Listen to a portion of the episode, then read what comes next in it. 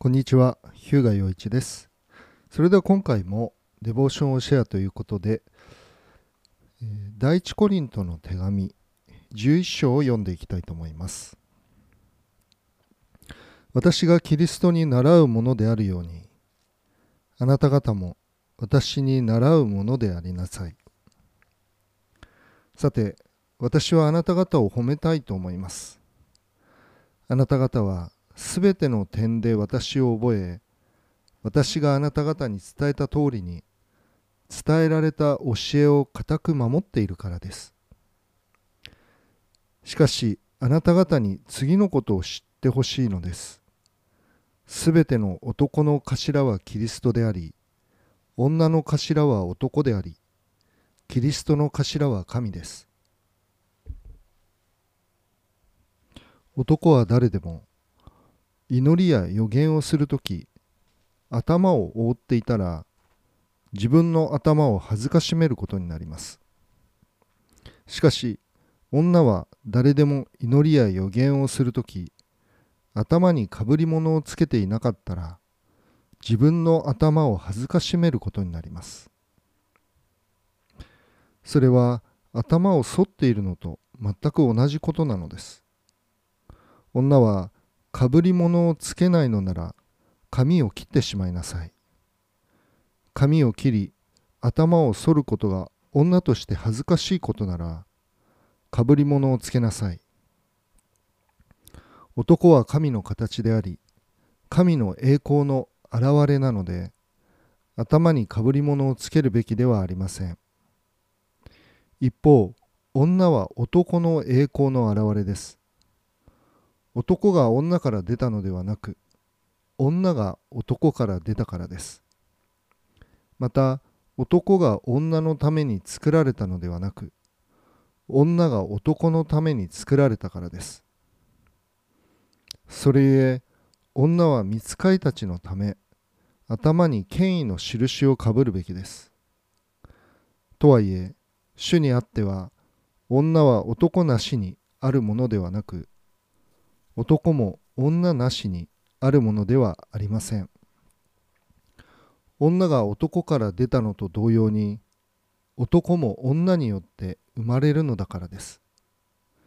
しかしすべては神から出ています。あなた方は自分自身で判断しなさい。女が何もかぶらないで神に祈るのはふさわしいことでしょうか。自然そのものがあなた方にこう教えていないでしょうか？男が長い髪をしていたらそれは彼にとって恥ずかしいことであり女が長い髪をしていたら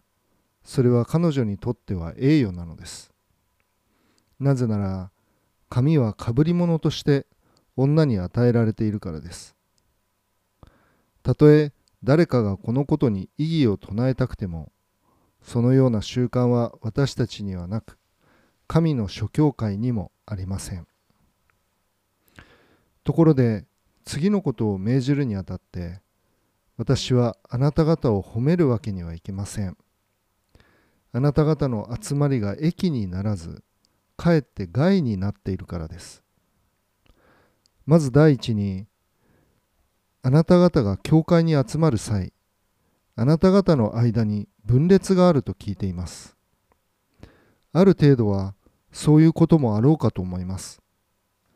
実際、あなた方の間で本当の信者が明らかにされるためには、分派が生じるのもやむを得ません。しかし、そういうわけで、あなた方が一緒に集まっても、主の晩餐を食べることにはなりません。というのも、食事の時それぞれが我先にと自分の食事をするので空腹な者もいれば酔っている者もいるという始末だからです。あなた方には食べたり飲んだりする家がないのですか？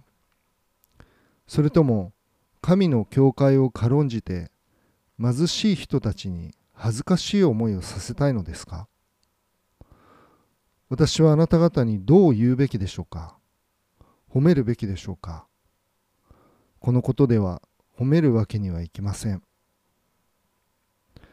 私は主から受けたことをあなた方に伝えました。すなわち主イエスは渡される夜パンを取り感謝の祈りを捧げた後それを裂きこう言われました。これはあなた方のための私の体です。私を覚えてこれを行いなさい。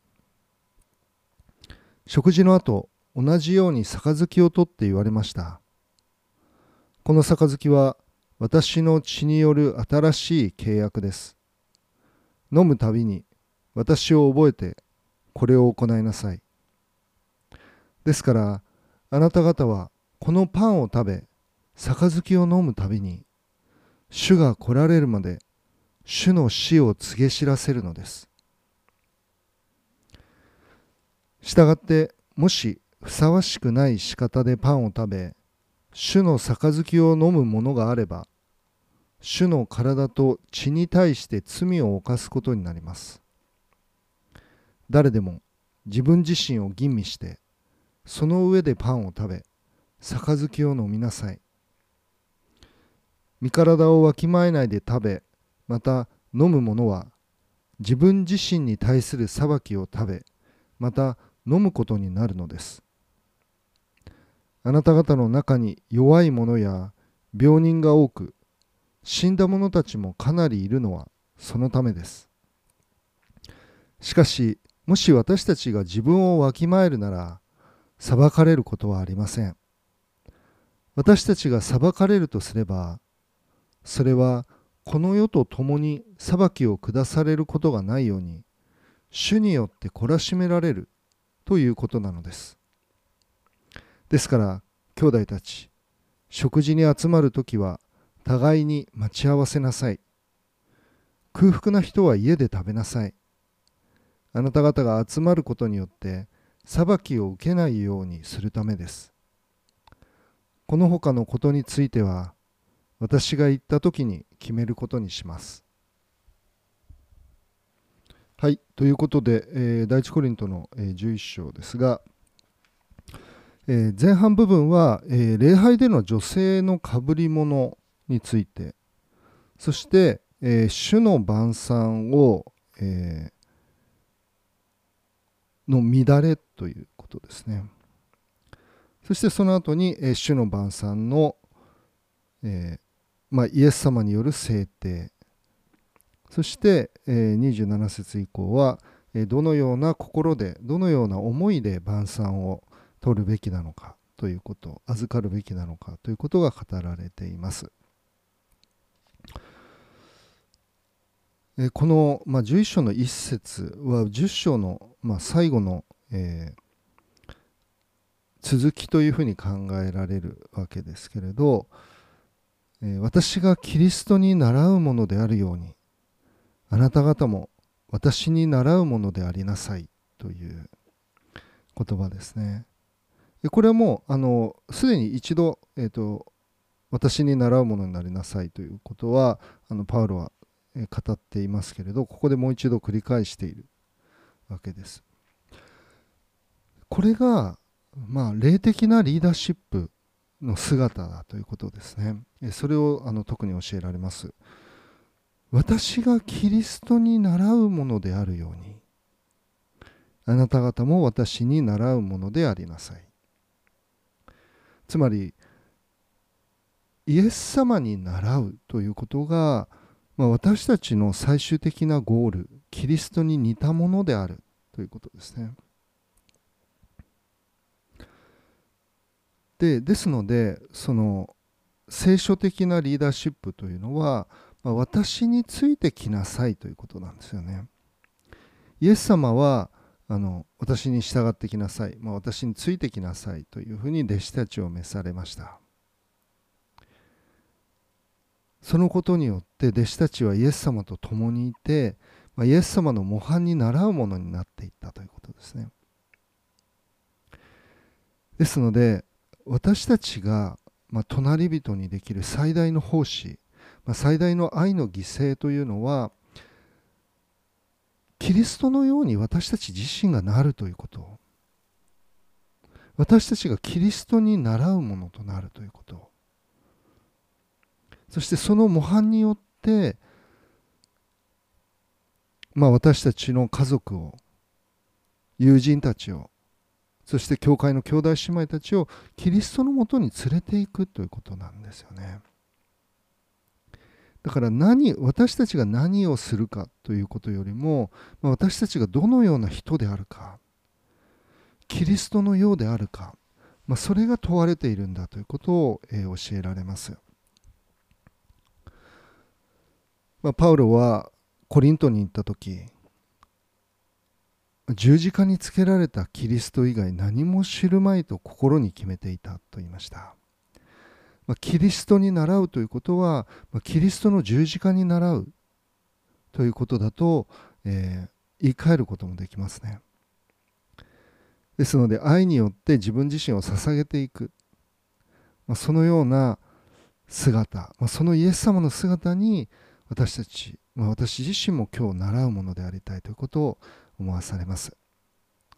では祈ります。天のお父様、パウロは私がキリストに習うものであるようにあなた方も私に習うものでありなさいと言いました私たちがどのようなものであるかそれが最も大切なことであることをここから教えられますどうかあなたが私の心を清めてくださりキリストに似たものに作り変えてくださいますように。罪を示しそしてその罪を取り除きあなたが精霊によって私たちを清めて満たしてくださいますように。